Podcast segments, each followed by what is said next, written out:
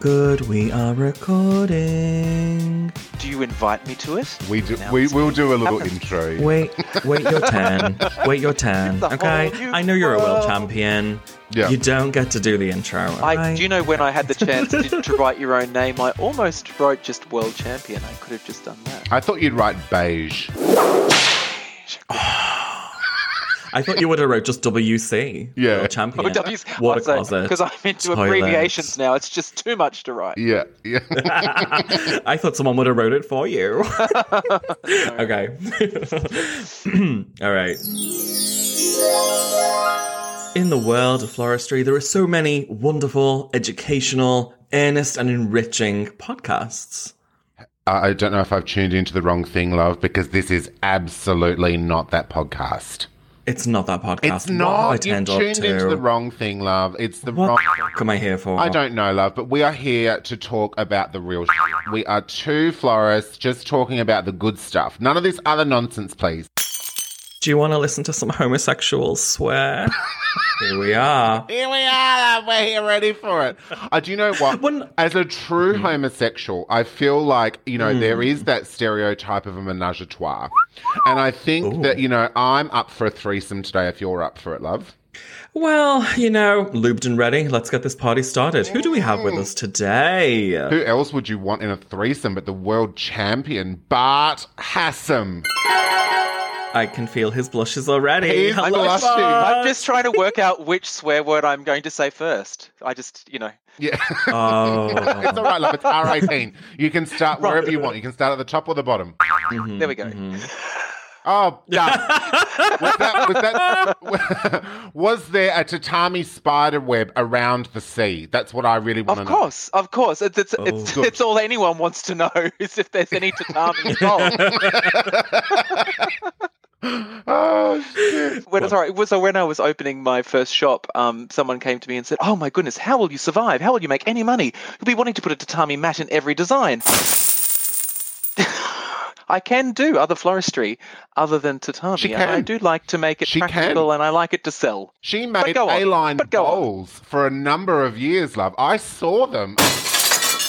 I Take saw those bowls you Take used to make. back. No, I won't. I won't. I saw her do more flat packed rose boxes than any other florist in Queensland, love, and she could Well, do them well true. fast. Well, true. Well, true. True. Mm. Wow. You've gotta- I feel like we have a multi hyphenate talent here right now. She's the queen of tatami and spider webs, and she also knows how to make a gorgeous bouquet very Funny quickly. because and we did another episode on this exact topic about distinguishing yourself as a floral designer and also a commercial florist. So I think that that's such a great question to start off with is how do you distinguish the difference between yourself as the world champion and having a successful retail business? I think the answer to every good question is um, Karl is the answer. Um, if you're Karl Lagerfeld and you can still design for Karl Lagerfeld and then still design for Chanel, do it that way. Um, the only the only like it's it's just segmenting and dividing up um, loves. Um, I learnt very early in my career that it didn't matter what I make, it's going to be beautiful. But just working out uh, what it needs to be for what particular job um, defines everything else. So if uh, we are creating a new brand, um, all must fit within this one small box. If it doesn't fit within that one small box, we don't use it. We don't sell it. Uh, it doesn't doesn't fit in there, and that's how uh, I like to design for myself as a floral designer under my own name or under my Maison Fleur um, shops, the brands that we have. We have three stores in Brisbane That City. is literally the, the conversation we just had. Is it There not? Having that really clear Cross- that's called distinction crossover, between Joe. design. Crossover. Oh my gosh. I love being educated by someone four times my age. um, Wow.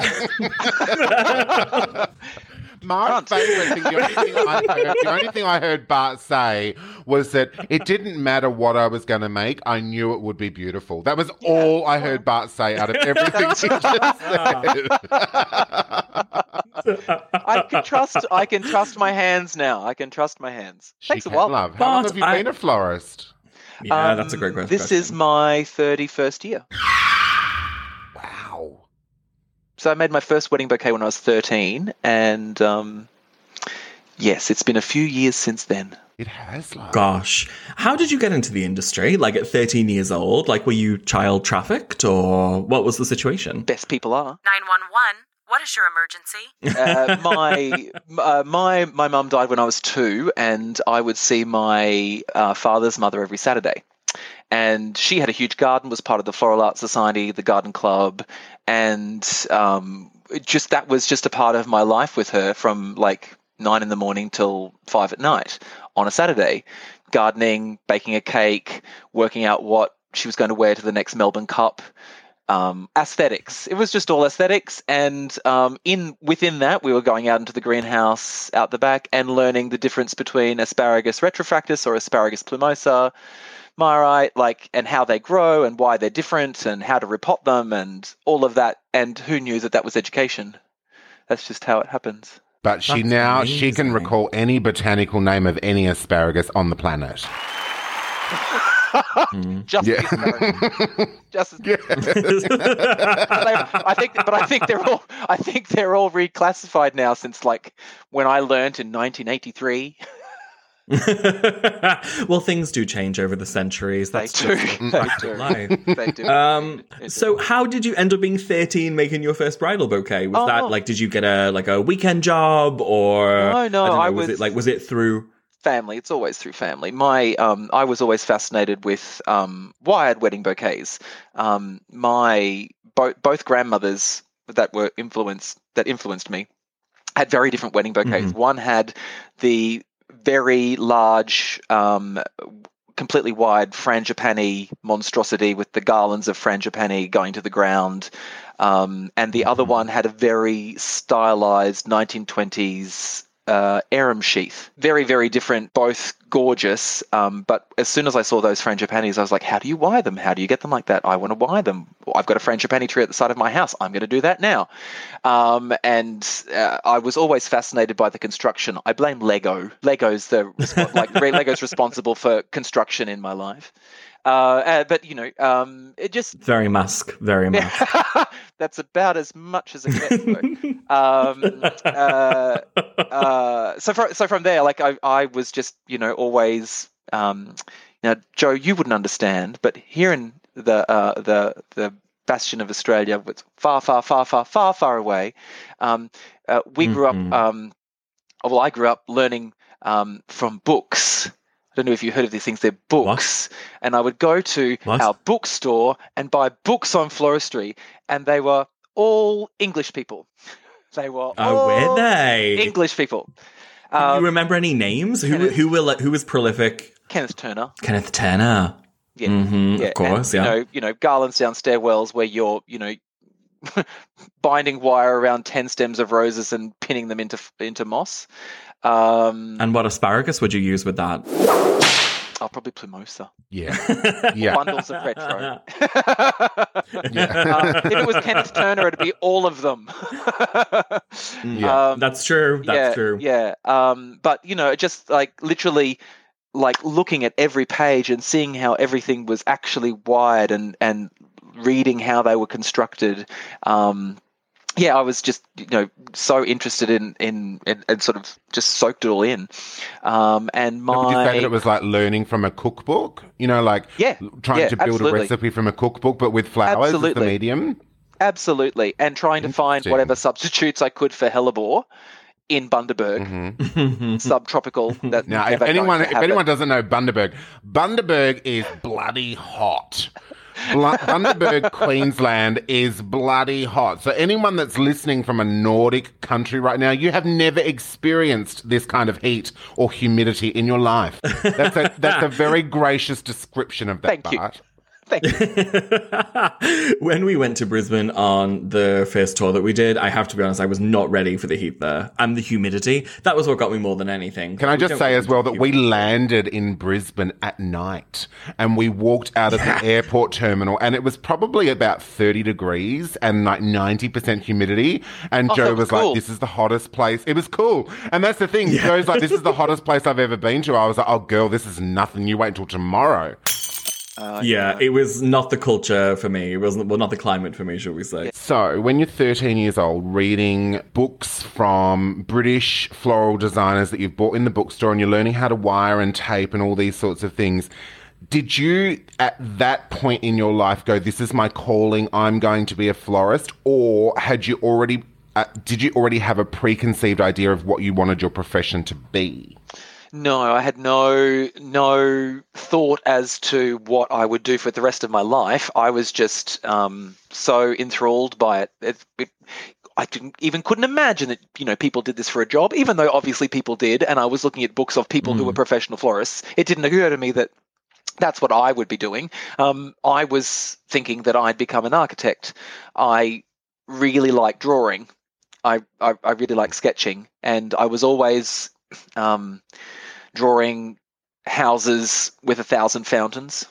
I don't know why it was always fountains. You know, As every fountains that would- house should. around the edge of like the, like the s- like the the out, outdoor areas like around the edge falling down to the next layer into another like pool that would fall to the next layer to the next layer you know Oh my whatever gosh. what everyone can you know hope to achieve in their life um uh you know these large Hmm. Delusions of grandeur from a young age, yes. Yeah, but uh, no, I just I just thought um uh, that it wouldn't it would it was something that I did on the weekends in my spare time with my grandmother for fun at a flower show. I just I didn't think of it as a practicality. But my cousin was getting married, and she said, "You're always making wedding bouquets. Would you like to make my wedding bouquet?" It was just a small um, family gathering in um, in Bundaberg. You know, just family, wasn't huge, um, and so I I was like, absolutely, and it's going to be wired, and it's going to be like a teardrop, and it's going to be this, that, and the other. And you were 13 and you were saying this? corsages, buttonholes, the whole lot. Yep, yep, yep. yep Wow. Yep. Wow.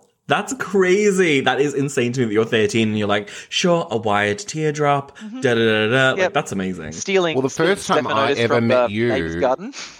As you would. And she's Yes, still stealing it, love. She loves a Stephanotis. She really does. Especially Oh, a I- Stephanotis pod. I have seen many a pod in a Bart Hassam mm. design over the years.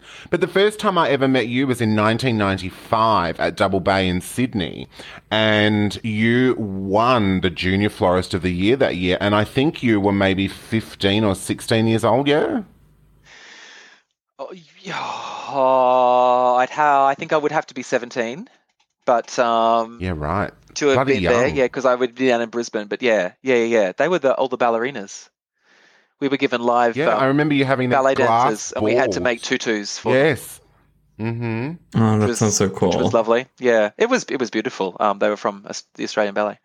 Um, uh, So yeah, how no, did you take that leap, Bart, from it being kind of like, you know, an interest in yours that you did you with your grandmother to actually like taking the steps for it to become a career? Like, how did you kind of make that leap? I have um, always been blessed um, by the next thing just falling in my lap, so to speak. And uh, my grandmother spoke to her sister in our capital city, Brisbane, and said, "Oh, Bart really wants to be a florist." And she said, "Oh, my son goes to school um, with another boy. He's his mother's a florist. I should, you know, maybe contact her and see if he could come down to uh, Brisbane and um, do some work experience or something." And so they did that, and um, Matthew will know that was Val Sear, um, my Oh, first boss. Val. Good old Valley, bless. Yes, and she, you know, she was everything. She was a Mm. back in the days. Um, back then, she was the dreaded dual member. She was a member of Teleflora and of Interflora, which She meant she had rogue, access love. to. She, she was rogue.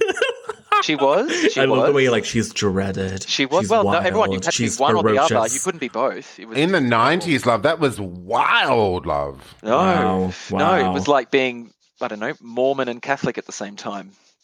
All at Um, once. all at once. But anyway, it ju- she wanted to because it gave her access to you know both sets of competitions, both sets of you know international designers who were coming through both sets of the ranks. It you know it, it- she was a competitive florist.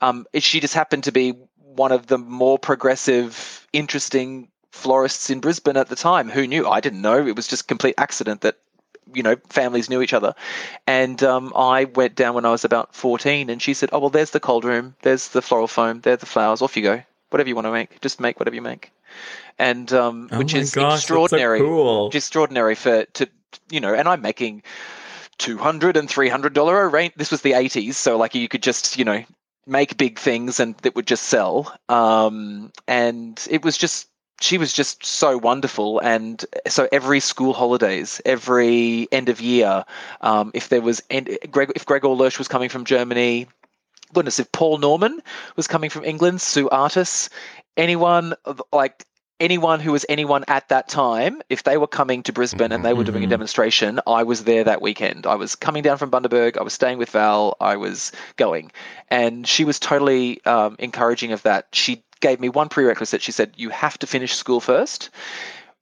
Get go to grade twelve. Once you've done that, then you can come down, and if you'd like, you can have a job." Um, so I had to do another two years of school. Um, but the day after I finished school, I flew down to Brisbane, and then I had uh, only two and a half years with her. I did my certificate of commercial floristry, and then lo and behold, her one of her co- contacts, friends, acquaintances um, was a Japanese florist, which is then how I got to go to Japan and work for ten years. You spent a lot of time in Japan too. I remember back in the day, like when you know you would spend what six months of the year in Japan sometimes. Yeah, I think the longest was nine. Um, but I'd always go like I'd normally come back for Christmas and then um, around about um, I don't know, April, I'd go across and then come home before December. Their national competition was always in August, and so there was always the the couple of months before that. I, you know, was always eager to be there because I would do all of um, Yoko, my boss's prep for that. So um, I, it would just be me in a room, week after week,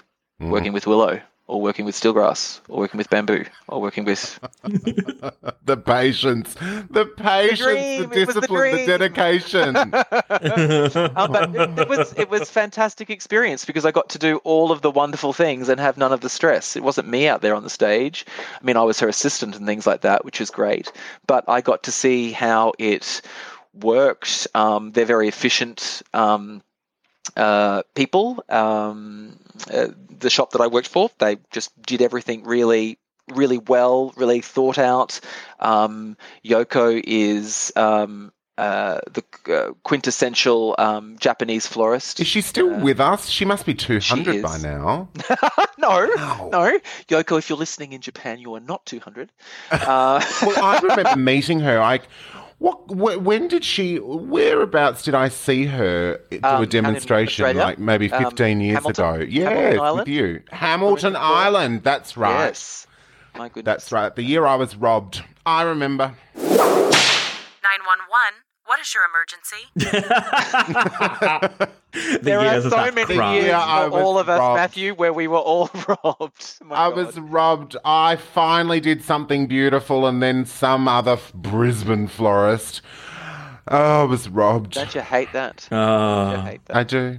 I rubbed oh, him the next year. It was all right. There you go. it's only fair. It's only fair. It's it was only Let- fair. Let's not mention that Melbourne World Cup where Shauna didn't win. Oh, Oh. Oh. And more importantly, Crying- let's not talk about the the Germany foyer. World Cup, love. oh, why is it all so emotional? it's not like we're, Oh you know, God. curing can, cancer. can we just insert a little bit of? Can we insert a little bit of like Whitney Houston, so emotional, right into this exact spot, please? so emotional. Just like that. there we go. So because you spent so it didn't Thank it was you. done. Thank you, Joe, and your vocal spirit is here. Uh, Thank She's you. she's in the room with us. So you obviously spent a lot of time in Japan, and you obviously got a lot of. I love the way I said Japan. Then, by the way, um, Japan.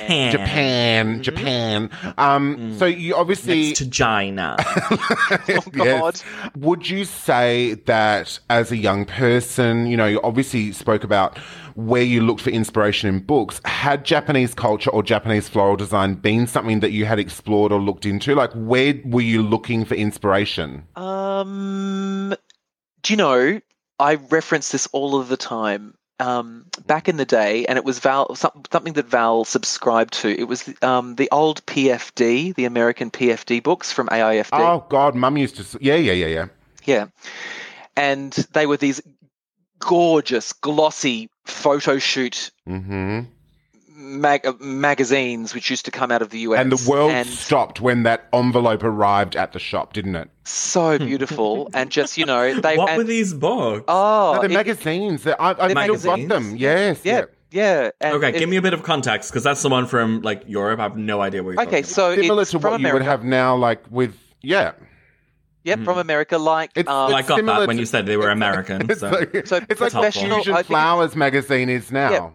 yep, yep. Oh, okay, month- right, monthly, okay, and it was like a like a trend monthly. Okay, right, Oh, I'm with you. you I'm could have you, you- you'd have twelve a year. One might be totally on costing. One might be totally on Halloween. One might be totally on weddings. One might be totally on Mhm. whatever that what they were wanting to push at that time.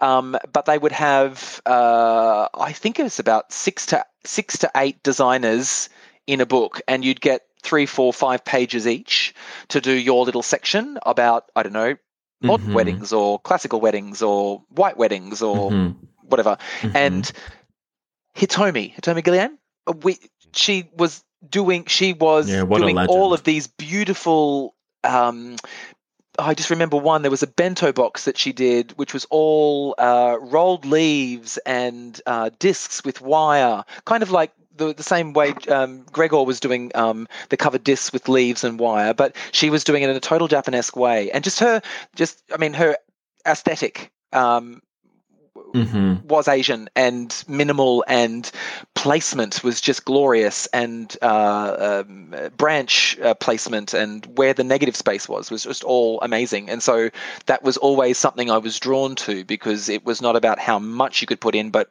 where you were putting them in. Um, and I just was always uh, drawn to that as an inspiration. Frank Cushing was also part of um, the design team for PFD, and he, as a little point of interest, used to work before I went to Yoko with Yoko in Japan, and he used to do those magazines as well. so it just, you know, I was always linked um, to that, and so I. Uh, once I was there, I mean, I didn't necessarily want to go to Japan for that period of time in the beginning. What I wanted to do was go to Germany. I want I I had been told by everyone by the world that going to Germany to do your Mhm. masters in floristry was the thing The that everyone aspired to, and you should do that. It was Mhm. you couldn't do anything Mhm. better. You should do that. So that was what I was going to do. I was going to try and do that somehow. I did French at school. I did no German, so it wouldn't have been any use to me. Um, but I just thought that's going to be the plan. And Val was had already been to Japan several times. It was like, oh no, you want to go to Japan? The competition work is incredible. The flower quality is amazing. Just you should you should go and Mhm. experience it. So I uh, yeah I went for three months and stayed for ten years. So yeah, it was just Oh my gosh. and you work out that you and are that must have like, been such. I was just going to say, you work out, you think you're minimal, and then you go to Japan, uh, and it's just a, it's just everything, everything. You're Daily just a life is a, is just a lesson in minimalism, which is beautiful.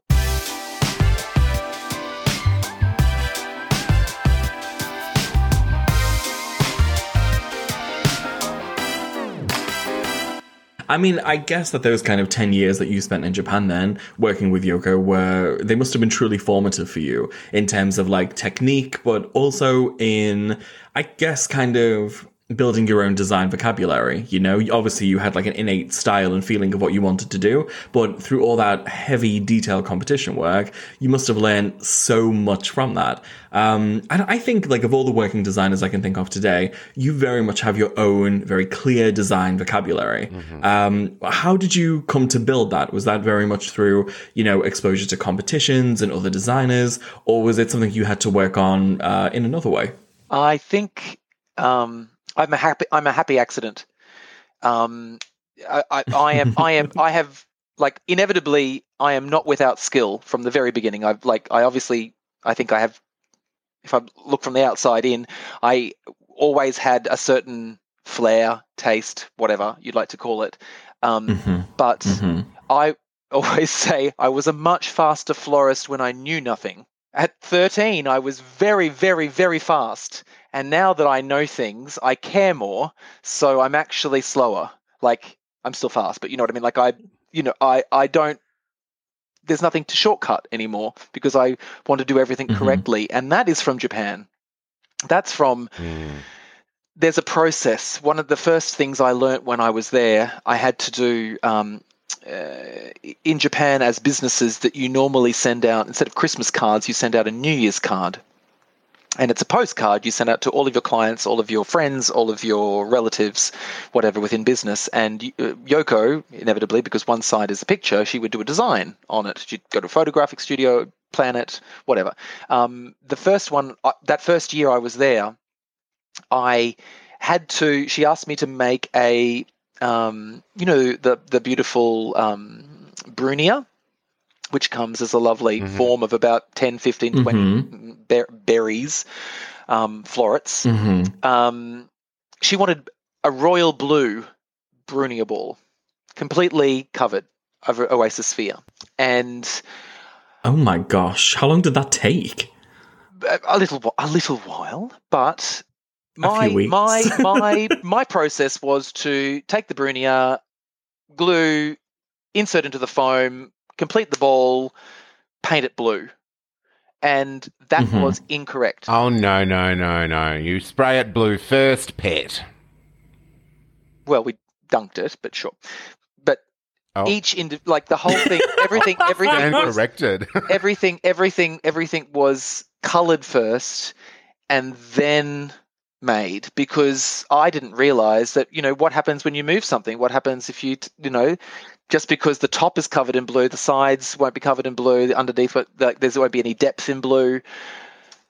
It just I was that was like a just a I my my my brain just exploded like like oh this is the level of detail we are aspiring to and no no one may see it but we'll know and it means you actually Did, did you nearly get thrown out of Japan?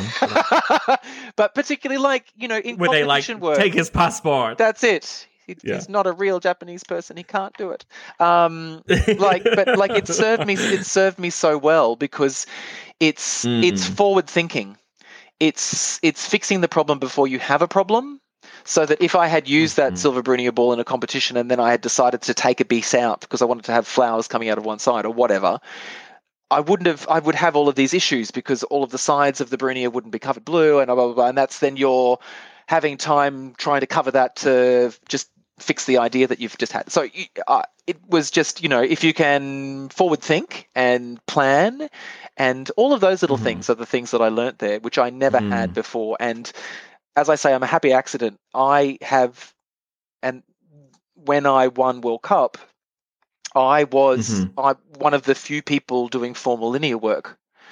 And that's simply because I Mhm. come from Queensland and everything is subtropical, and I grew up with heliconias and anthuriums and all of those sorts of things. I just happened to go to Japan and work in a minimal way for a really long time and Mhm. think that formal linear work is great and it just comes naturally to me is the in the way I work. Um, and Mhm. many of the items that were being asked for in that particular competition in that particular year really played well to formal linear work. That it just was a nice fit for that particular year. I think Mm. you know World Cups are really interesting things to talk about because um, I often uh, uh, try to explain to people that it's kind of like hairdressing. You often see on hairdressers' windows, you know, Australian hairdresser of the year, blah blah blah. And in one town, it seems to be Mhm. like eight Australian hairdressers of the year, and they're all Australian hairdresser of the year the same year. But one's Wella, one's Schwarzkopf, and one's blah blah blah blah blah blah. And just because you're in Mhm. that one competition, um, uh, doesn't mean everyone from that year has competed. And I'm very much aware that I have great skill, but I am also very much aware that there are many, many fantastic florists out there who had the planets aligned and they've been there may have beaten me. Who would know? I don't know. Um, I mean, I wasn't there, You and you haven't there, seen what I can do with 300 stems of astilbe. that's so, right.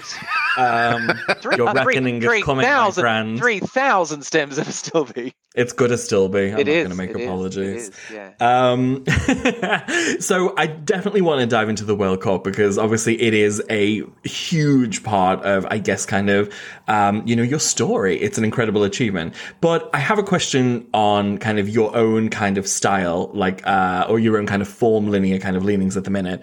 Um, do you class that as art or like a fine art kind of aspect to what you do? Or do you still see that as very much like floral design? Uh, That's a confrontational question, I know, but like, do you see it as something that is a fine art piece, or is it something that is I'm like Joe. sellable? I, Joe, I'm a, usable? What do I you think? hands down, and have always been. I'm a florist.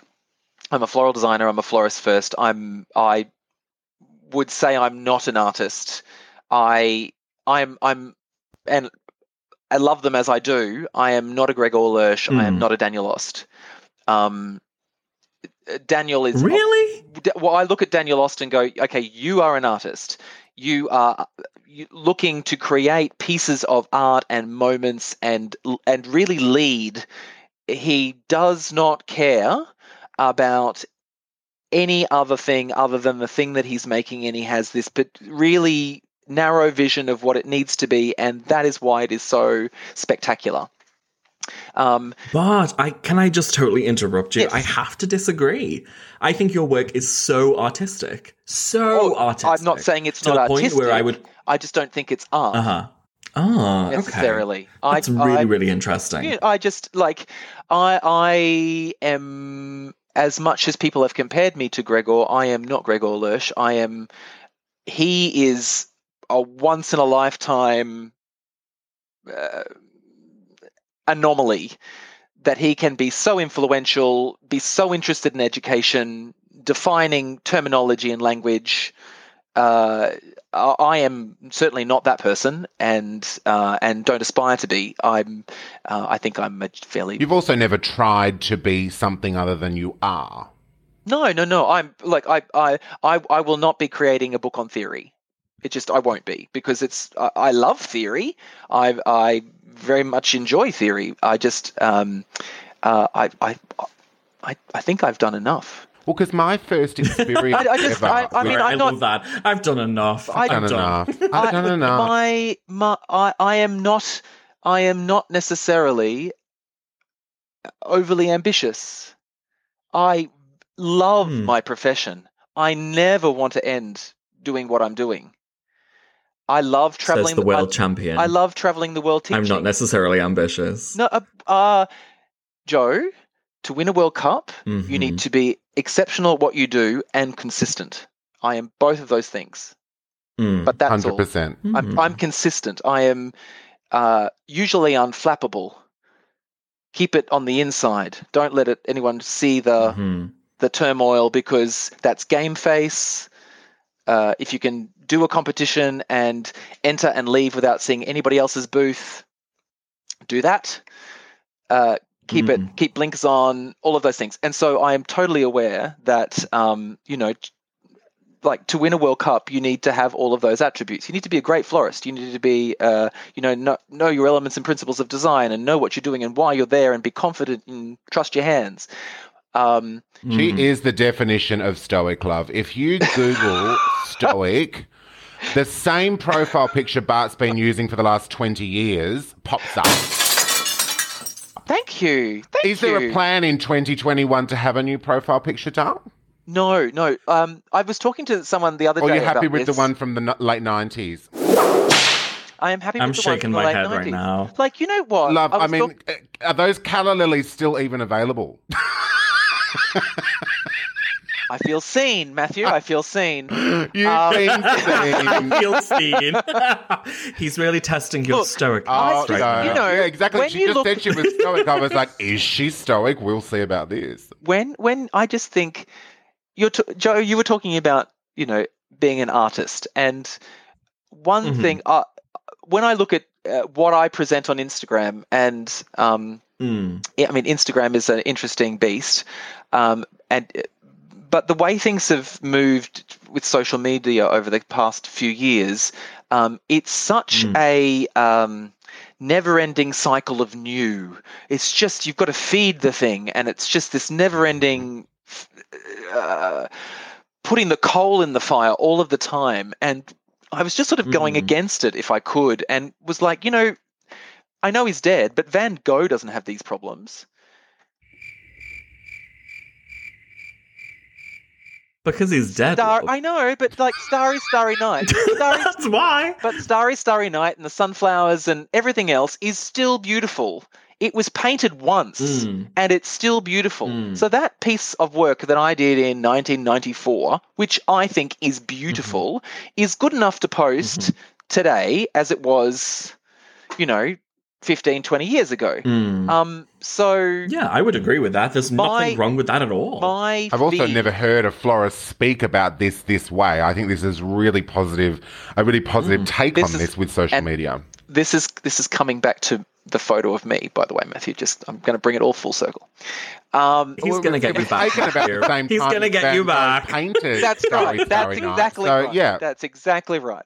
But uh, what I, I just I just think that you know what what I create is it's ephemeral, it's transient, its beauty is death.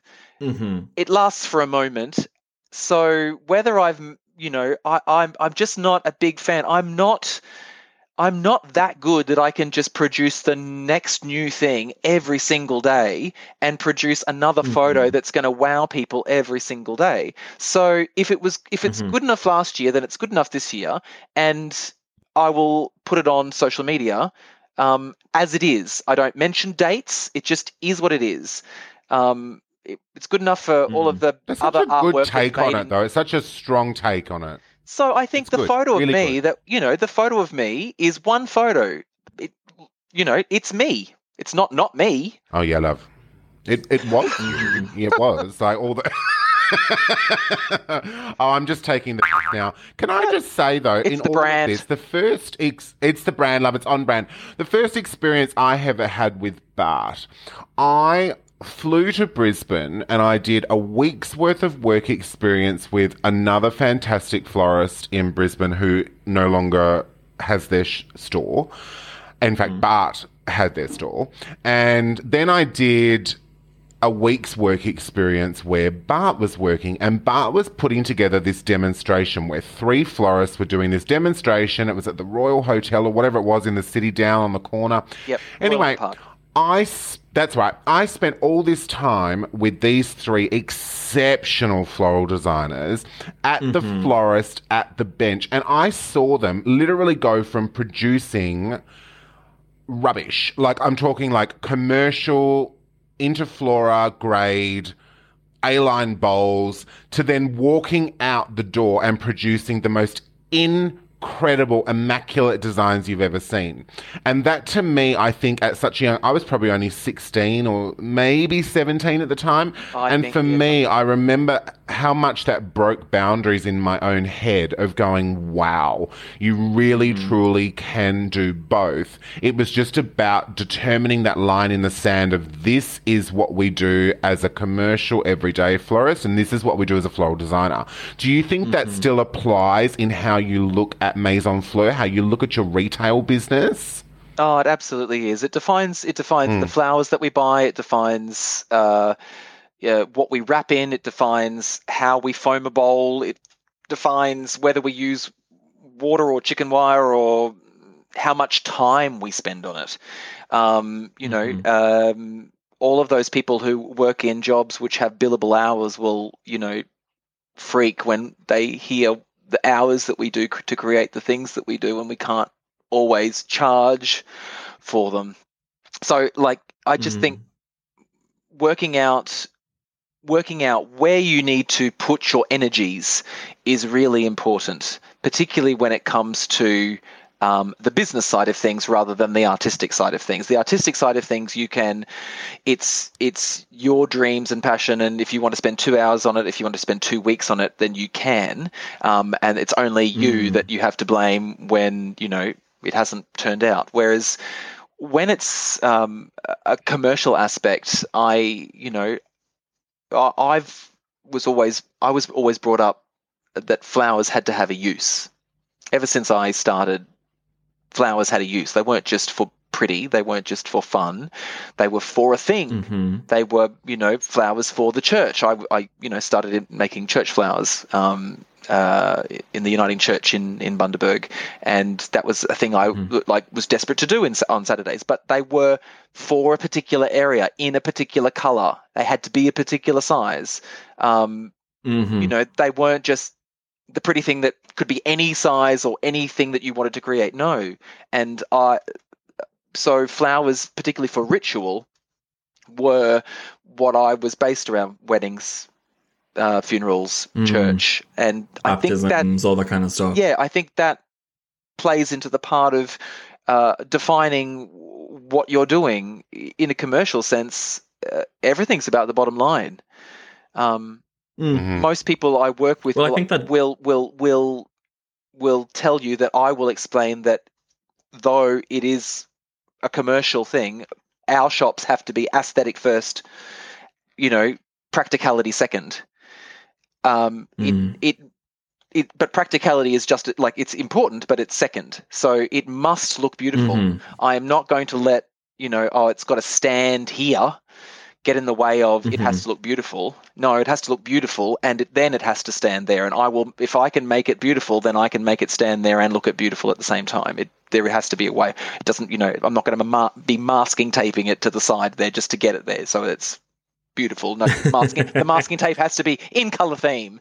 You know, it just, you know, there has to be ways applied of, beautifully. Yeah, exactly. And and you know, we all have I- to. can we I all just have say- to go back tomorrow, we, and the the staff need to be paid, and the, Mm. you know that's really important.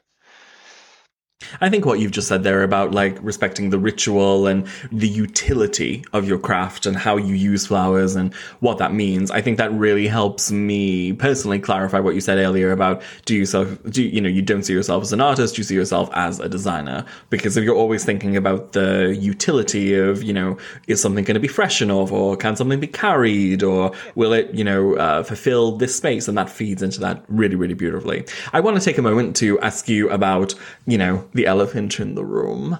Um, tell me all about the World Cup. What do you want to share? Because Um, it must be it must be a huge part of what you get asked about day to day now. Like you're a world champion. Like how many an Interflora world champion? How many world champions are there? Like it's not that many. So it's a pretty incredible thing. I've decided that we're kind of like American presidents. That once, like once you're president, you're president for life. So you're just always a world champion, which is kind of nice. It was kind of not something I thought about previously to this, but um, Which president do you think you're most like? oh, JFK. Are you okay. Doc? No, oh, there's, it's it's more. I think it's more knives in backs. oh! In this industry? yeah, no, no. What the Oh, look, hell? like, look, what the actual f- went through your head when they announced you as the winner? uh, Matthew, I think you will Were you understand calm? after, after the Were you after hysterical? I I was hysterical in my bathroom most of the week, Yeah. just with the enormity. I've seen, of I've seen that. Yeah, yeah. I've Just- seen just- you like just- You've been in his Just- bathroom with him? I've just- seen Bart when Bart is stoic on the outside, and then I've seen the real Bart, and I've gone, wow, this is actually the most beautiful thing I needed to see right now that we're all human. See, I can't imagine Bart being anything less than entirely considered. I love I entirely. put stoic into Google, and she comes up. um, no, no. I think I, I, I, um, I was going to say Matthew, Matthew will understand that after the sort of two years that I had previous to the World Cup, that um, it was um, a very um, the week of the competition. Being in the competition, I was just completely fine. It was lovely. I had lovely things to use. Everything Mhm. was there. I had my partner. I had good friends from Australia from the industry. I had um, my my like my best friend was my assistant um, florist friend Shauna um, uh, Larson. Mhm. Um, just uh, it was the loveliest time. So when you're actually in there working with the flowers Mm. in the time sessions, it was just we've got lots of things to do and it's busy, but Fun. oh, it's just great. It was just great. Mm. It was the mornings of um, where I'm like, have I remembered everything? Uh, where am I going to get bamboo from? It's the third day I've been in Philadelphia and I still don't have bamboo, and I do everything with bamboo, and I cannot find bamboo, and no wholesaler will sell it to me, and and it just Mm. you know those sorts of things, and uh, then I'm like I'm representing not just me and my shop, I'm representing my country, and I'm representing all of my people, and I'm rep- representing Interflora, who um, supported me financially to do it. And you know is, is this going to be a complete waste of time? And there are lots of things riding on this and it's all on my shoulders and i have to do the right thing. And what if it Mm-hmm. So doesn't? much pressure. and that, that so you can i i fell apart fell apart most mornings. Um but when i was out there i was Can fine. I can I just ask you like how do you deal with the pressure of that? I mean, everyone in this chat, those three successful business women, you know, we all know pressure. We've all been in competitions, we've all been on, you know, international competitions, and we've all, you know, had pressure of business as well. So what does the world champion Bart Hassam talking to himself to get himself back in the zone look like? Like what are what are things that really work for you to kind of calm you down and get yourself centered? um speaking things out. Not out self-centered. no no Get no no no i totally understand um speaking speaking things out loud Mhm. don't just listening to the voices in your head actually saying it out Mhm. loud i find even if i'm at home on a day off if i say bart you really need to do the ironing I will actually get up and do the ironing. But if I'm just going, oh, I could do the ironing and, uh, and the television and uh, make a toasted sandwich, uh, I, I will just do all of the other things and not. But if I actually Mhm. verbally say it out loud, uh, people think you're talking to, Mhm. to yourself. But I think it actually, it's it's like when you have another person in the house and you have to justify yourself to them about why you haven't done the washing or why you haven't, you know, you, you just do it because there's pressure on you to do it. Uh, if you say it out loud, I Mm. find that helps. Um, I can't do anything in those situations where I'm overwhelmed by the task at hand than to go back to the very Mhm. beginning and just go through the whole process. And so, Mhm. um, before the first item on the first Go back day, to basics. yeah, on the first item on the first day, I woke up just like so early, just in the middle of the night, and I was like, right, I'm awake. hmm Um, my partner, my my partner Jeff is sleeping in, in in in the bedroom, so I will go into the bathroom and I'll sit on the floor, and I'm just I've got an A4 piece of paper, and I'm right, right. I get there. I have to attach the glass tubes. I have to. Do I have the glass tubes? What am I attaching it with? Do I have the wire? Yes, I have the wire. Uh, which glass tubes am I putting on first? I'm attaching on the pointed ones first. How am I getting the tall ones up? I'm attaching it to the bamboo. So you put the bamboo on there. You got the wire. Yes, I've got the wire. Do I have a ladder? Yes, I've got the ladder. Uh, what is the next piece? It's the big um, uh, flowers in first in in the dominant positions. I must Mhm. get the big philodendron leaf in. The alocasias they must go in. What, what am I putting those in? Do I have? And I literally write down the steps just to know that I do have that Mhm. wire, that I do have that glass tube, that I haven't forgotten to pack the scissors. That I do I have the big secateurs that I need for that thing? And where is it? Is it at home? Is it? And just that just calms me because then I just know okay. Have you ever Mm. been I- in a situation in a competition where you have actually something's gone tits up and something's gone out the window and you've got there and gone, I haven't actually got this and you've just had to make it work? Yes, uh, one competition in in in Brisbane. Um, it was a state competition, and m- m- the um, uh, stainless steel container I had started to leak by one from one corner. I had this beautiful tray made for, to do a standing Strauss in it, and it was just starting to Oh, to God. I had it on a Trickled. so it was putrid. literally dripping from like a meter down, and so it was like I was doing everything I Oh, can no. to like use use shore stick in the corner to, and you know just a lot of shore stick in the corner, just you know save the day, and then putting some dried leaves on the ground, just you know supposedly for you know effect, but it covered whatever water Artistic value. you know, but whatever, you know, it, it covered the, the the drips that would be on cement rather than it just looked like oh some of the leaves got a bit wet. So um, I think Mm. it's um, take taking a moment, particularly when you're in a competition and something's not going right. Um, taking one or t- two minutes away just to go and tidy your toolbox or whatever and not look at the thing you've been making for 45 minutes is really sensible because you can be t- too Mm. much up in it for too long and not see it anymore. So, so the World Cup competition obviously ran over. Uh, was it like three or four days? I think you were competing for. Yeah, three, three, days of competition. days with plus the preparation days as well. Mm-hmm. Do you ever wish you could do it again, or was was one time enough? Oh, I'd do it every year if I could. Behave oh, yourself. Oh, Behave, ah, what, love. wouldn't that be lovely? Oh, it'd be, it's so much fun. Too much. Would you listen to her tell if you're too much? No, she's So using it's Ethereum leaves that take 25 years to grow, love. You can only do it once every 25 years. yeah. So, but yeah. tell me about you know the World Cup happened. You were the champion. What went through your head at that minute of winning and what came next for you like did you have a plan for i don't know like things you wanted to achieve or was it just a case of you know taking everything as it came Well, I had I had two plans. The the it's, it's I think it's like winning the election. It's like you have the I I won and I didn't win. And um uh so when they so when Per Benjamin read out my name, it was just who I don't know what Joke, I don't do you know, joke. yeah. Do you know him? joke joke i'm joking Um, He's a ranger. You should, you know, he'll know.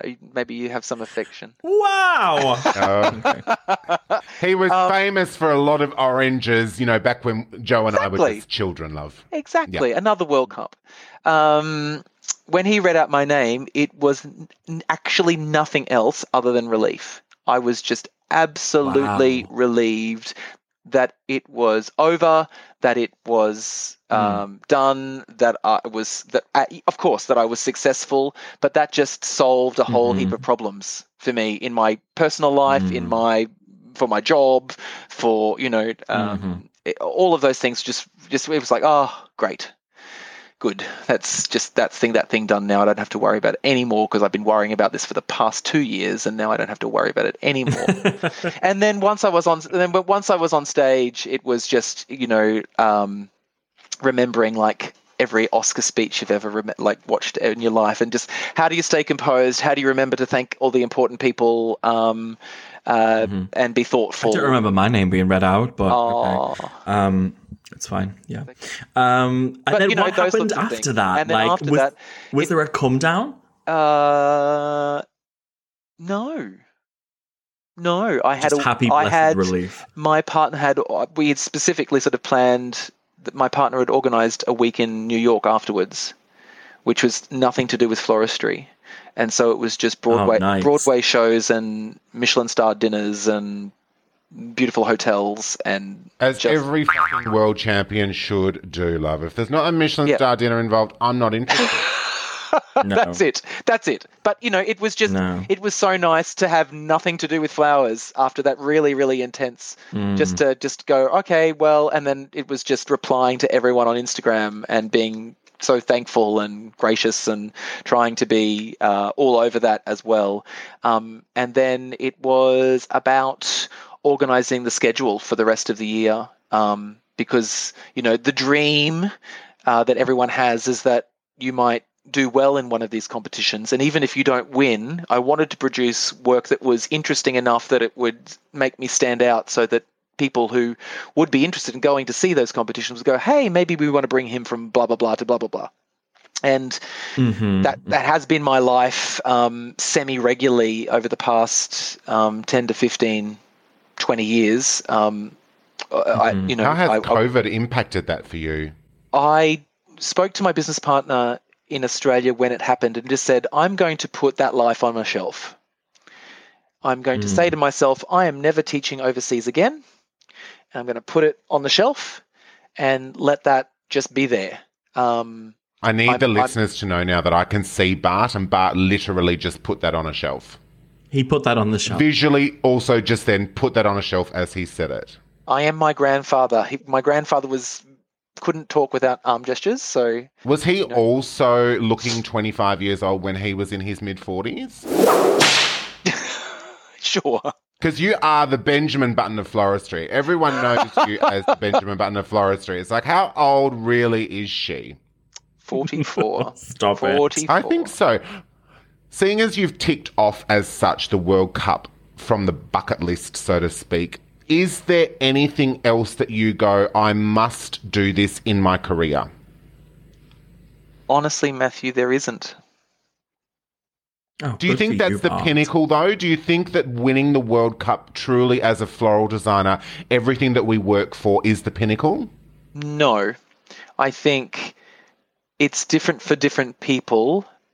Uh, Matthew, you will know what the you will know what the culture was like in Australia around floral design and like what your Very mother much. and like flor like Yes. competitions and Interflora and Teleflora and Mm-hmm. Yeah. the influential people in those ranks. Um, you you were educated that anyone good was in these competitions and I studied who was in these competitions and who represented Australia for years and years and years, and I learnt from a lot of them. Mhm. And um, Mhm. you just, as little florists in um, college, we were all like, "Oh, one day maybe we'll go to the World Cup, and won't that be fun? And would maybe we could get to represent Australia?" Um, and you, so you. I mean, I look at that. How. I look at my own experience with you is, you know, I identify when I was a teenager, you know, that this, you know, growing up in the industry as well, and having actually met you when I was still a child, simply because of my mother's connections, but then as I developed into my own person as a floral designer, you were absolutely on that hit list of like people I need to be, I need to surround myself with these people if I personally as a floral designer want to learn and become better. So that's that's the exact example of like why I came to Brisbane to actually do that work experience with you on those occasions so that I could be that person and I feel like that level of commitment sometimes I don't know if you'll agree or disagree with me on this but I feel like that level of commitment to that in 2021 do you think that exists anymore with floral designers that are just starting out or looking to better themselves? Or do you think it exists on a different medium because we now have social media and YouTube? Yeah, the latter. I think it still does. Yeah. I think uh, all the Mm. the young kids are desperate to go to. Oh goodness! Pick a floral designer who's got over fifty thousand followers on Instagram. A, a good one or a bad one? Because I can Oh. name both. Yeah, I mean, like I, to be honest, both. I think you know, um, but they're off. They're often in the countryside in Italy, you know, with hand-picked flowers, and you know, it's you've got to take out a mortgage to go to one of their classes, and You um, do. Th- they they And arrive. some at- of us have taken out those mortgages before. exactly, exactly, and I don't like. I don't deny it's probably a very lovely time, um, but the reason I think say you and I were going to those people and going to those demonstrations and going to those competitions is inevitably I just want to be a better florist. I want to have Yes, better would agree with that. skills and just for my everyday life, not even for my competition work, just for my everyday life. And Mhm. what I've Mhm. always tried to tell people is I think people sometimes think that, you know, to want to do competitions means you only want to win and you only want to be interested in the most modern design work and that's all. And it actually for me has nothing Mhm. to do with that. I'm only ever trying to beat myself. I only ever want to make something better than I did the last time. And if I can make something stand uh, s- stronger but made thinner um, with more flair and beauty by doing and like learning something with somebody else then i want to do that. I want Mm. you know i can foam a Mhm. container within an inch of its life. It is beautiful. S- most most people can't and I do feel that I feel on an intimate level as well about what you said about making yourself better because I can think about an occasion where I did come and assist you on something and you were like I need this all of this steel grass made into a tatami and it needs to be secured here, here, here, and here. And I just was like, okay, Dal, and went about making this tatami, and you were like, why is it not taped to the bench? And I was like, what are you talking about, taping it to the bench? And then after it was taped to the bench, that one, you know, experience that I had with you, which might have been for a day or two days or something, for instance, actually taught me a great deal of patience, which I didn't possess as a florist at that time. And who knows where that patience has actually also come back into my personal life throughout the years. So I think these experiences that we seek as professionals also do absolutely assist you in your personal everyday life. Inevitably and it's the smallest little things that you learn which are usually accidents like i i learnt to wire and tape from books because i thought i was doing the right thing and it was years before i realized that the tape's goal really wasn't just to cover the stem and make it look green you're also sealing the flower you're sealing the moisture in that was a revelation. I was like, oh my God, is that what it's doing? I really should, like, that's astounding. There's a It's like- purpose, believe it yes, or not. Yeah. yes. You're not just you're not just trying to cover the sins of the wire, but you know that. that but you know, I just think there's like So- there's, there's so much to learn, and if like uh, my my goal is only to become a better florist, and if I can if I can do that by going to a workshop or a demonstration or a, a competition, that's all I'm ever trying to achieve. So, with that knowledge now, though, in 2021, how everything has evolved so much in terms of our learning, be it in person, online, or whatever, would you have a piece of advice for potentially a student florist or someone that simply wanted to, in their own head, get themselves to a world champion level in the future? How do you think in 2021 someone would actually go about that? I don't think it's any different to the experience I had. Uh, What I've learnt is that to get to that level, you it just needs to be all of your life. Um, and I don't mean that in It's a, a life's bad way. work. It's it's a life's work. I mean, as I said, you know, I've been doing this since I was thirteen. Um, so that's like it took thirty years for me to win a World Cup. I I could have like I I did two selection competitions. Um, Mm. The second one is the one that I won that I actually got to go. Um, I had in my head planned to go to the one I was going to go previously. I had- was psyched myself up. I thought I was good enough. I was blah blah blah blah. But I made stupid mistakes in the actual competition, and Yeah. thank God I didn't go then because I was too young, and um, uh, and I didn't know what I knew Uh, at that stage. But I think if anyone wants to get there, it's about doing everything. It's about doing as much as you can. It's it's it's taking a walk down your street and seeing what plants grow and how they grow and why they're growing there and what colors they are and what sits nicely against another form or texture. It's um, if you can get a job in a Mm. nursery, get a job in a nursery. If you can get a job at the flower markets, get a job at the flower markets. Because to be honest, it's not just knowledge; it's about contacts, and you need all of it. You don't just need to be a good florist. You need to need you need to be a good florist with contacts within the industry to get the things that you want, to be able to make the things that you want, to be able to get it to where you need to get it to. Um, there's so many things that you know. It's you know, it takes a village um, It to get takes a village, love. It takes a does. village from Bundaberg, Queensland. She took the whole village with her. to Philadelphia. um, so you know, Yeah. it just it's it's just having as much experience as you can across the board. I mean, I, I, you know, I, I had a grandmother who used to teach me plant names. That was really invaluable. I you know I there are people start in all different ways in floristry, and I I don't. Um, say it has to be one or the other. If you can, if you can get in anyway, that is the key. Get in because once you're in, it's much easier to cross over from one job to another. But just getting into a door is the, really the hardest part. Get in and get started. Don't Yeah. muck around. Absolutely.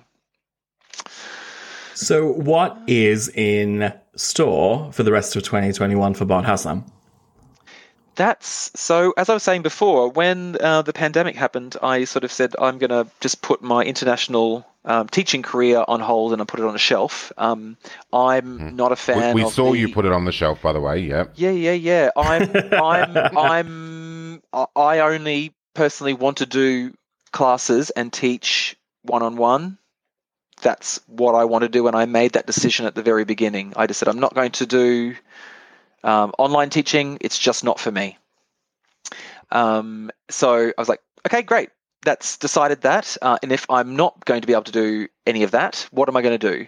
And I spoke to my business partner. I said, well, look, let's just make the shops as good as they can be.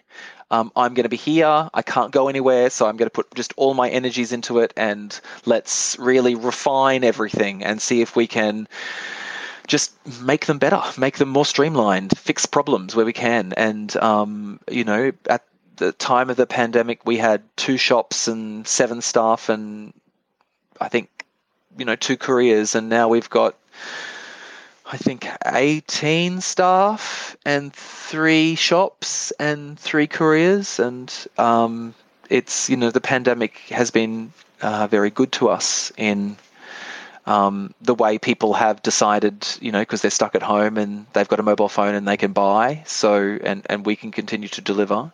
Contactless. But you've um, also web- adapted. You've adapted immediately within your retail business to allow for that to happen. You haven't just Yeah. sat there being like, "I'm the world champion and I can't travel and I'm Yeah. passionate about it." You just gone, you know what? What can we do? Let's make it work. and and and you both will understand that um, having those uh, accolades within your own industry doesn't necessarily translate to actual commercial sales. It's really great Absolutely. to be good and heralded for what you do, but just because I'm the World Cup winner of floristry doesn't necessarily mean I'm selling more bouquets in my shop tomorrow. It actually it's a great it's a great talking point. Um, you know, we sponsor Queensland Ballet, um, and we our particular style of floristry caters to the higher end um, market of people buying floristry gifts in Brisbane. So it's aligning all of those things together. When we sponsor Queensland Ballet and we are seen at those events and we do sell those particular types of flowers, um, having those conversations at those parties where you're able to say, oh, and by the way, yes, we do the flowers at Government House. Oh, and yes, I actually happen to be the World Cup winner. You know, it, it's all linked together and it all fits the brand, um, which is, you know, beneficial to the bottom line. And, and that resonates slowly um, in, a, in a very um, strengthening way for the business. It, it And the strengthens beauty is you can leverage your position as a world champion at any point moving forward for the rest of your life. Yeah, I don't think you need to put it on the shelf and be like, "That's it, that's there." It's a, on the fore- it's a forever title. It's a it's a yeah, for it's, sure, yeah, Bart. you've yeah, earned it's it. the, It's World, like the a, World Cup title. I'm not forever on the shelf. It's it's more it's more the um, you know, who knows what things are gonna be like Possibilities that we can go with it. Yeah, yeah, yeah. It's it's and it's you know, and when we're all able to fly again, hopefully we're all going to be able to be flying again. Um, who knows how teaching will change? Um, Yeah. We all used to Hmm. like just wait for the next book to come out from whatever designer was creating a book back in the 80s Mhm. that's almost non-existent now people it just Mhm. it, they're all lovely th- they're lovely, lovely things but they're coffee table books almost um, unless you're you know Mhm. talking about uh, gregor lersch theory books or you know something like that or daniel ost creates a new you know thousand page mm, manuscript of the most beautiful things you could ever imagine in your head um, you know, having a book of your own, uh, you know, uh, I, I was always the dream when I was 18. Um, but it's almost, it almost seems a bit moot now. Whereas, you know, maybe, you know, look at competition work. It's just getting smaller and smaller and smaller and smaller any everywhere in the world. And small. Um, yeah. Yeah, and and that may be you know with the way you know the system has been for international floral designers traveling around the world. Maybe we should all just be focusing for those in person, like actually in our own communities. Maybe we should be smaller. Maybe we should. I should be really focused on doing things in Brisbane. Matthew, maybe you should be doing only things in Perth. Joe, just I've England. definitely like, looked really, at that. I would 100% say that even just this pandemic has allowed me to do that rather than, you know, saying yes to going here, going there, doing whatever. I've just gone, well, I'm stuck here. What can I do here? And I think that that's actually been quite a great thing, you know, being really more submerged into our our actual surroundings rather than having that mentality of like, oh, I have to go abroad, I have to do this, I have to do that we've we've we've almost gone back, you know, a couple of decades as such in how we work and operate, which I actually adore. I love it. Yeah, Mm-hmm. yeah, yeah. I think it's it's much more personal. Um, I think um, doing courses online actually works for a whole lot of people, though. hmm Like you know, I think you know it translates so nicely. I think it's been the it's it's kind of been particularly in Australia. I mean, um, we have as a, a nation resisted working from home en masse. hmm I think for the longest time, companies have gone, oh no, we can't afford to do it. It's too much. All of those computers at home, all blah blah blah. Pandemic happened, and instantly everyone's working from home in two weeks. That was quick. Yeah. And now no one wants to come, now no one wants to come back. so um, it's it's it's it's amazing how it can work. Um, I just think, like everything in life, everyone should do things individually. I think Mm. some people should be doing it online because they're good at it. I want to do it in person. 100%. That's why people will come to me. I just don't think everyone needs to be the same. I just think everyone should have their own particular viewpoint and like bringing it back to fashion designers again if you want the Versace thing go with the Versace if you want the Chanel thing go with the Chanel like everyone's catering to a different audience there's, just- there's enough audience for everyone Each to to their have- own. yeah Yeah, Million amen to that. But thank you so much for joining us today. This has been a this pleasure. was so interesting, so interesting. Um, and I just know that when this comes out, everyone's going to be like, "Oh my god, this was the most interesting, insightful conversation." So thank you so much for your time. it's a pleasure I'm sorry I didn't swear more Oh, but we'll superimpose it in. No one will know. it's so nice as well. This will this will give so many people as well out there that you know they see your accolades and they see your exceptional work and they you know they don't often know the person behind it. So I think it's always so lovely to have a candid conversation and listen to someone's point of view. So I'm really very grateful that you agreed to do today. thank you oh look it's Yeah, a, it's a thank you so pleasure much. any any time Yeah, behave yourself.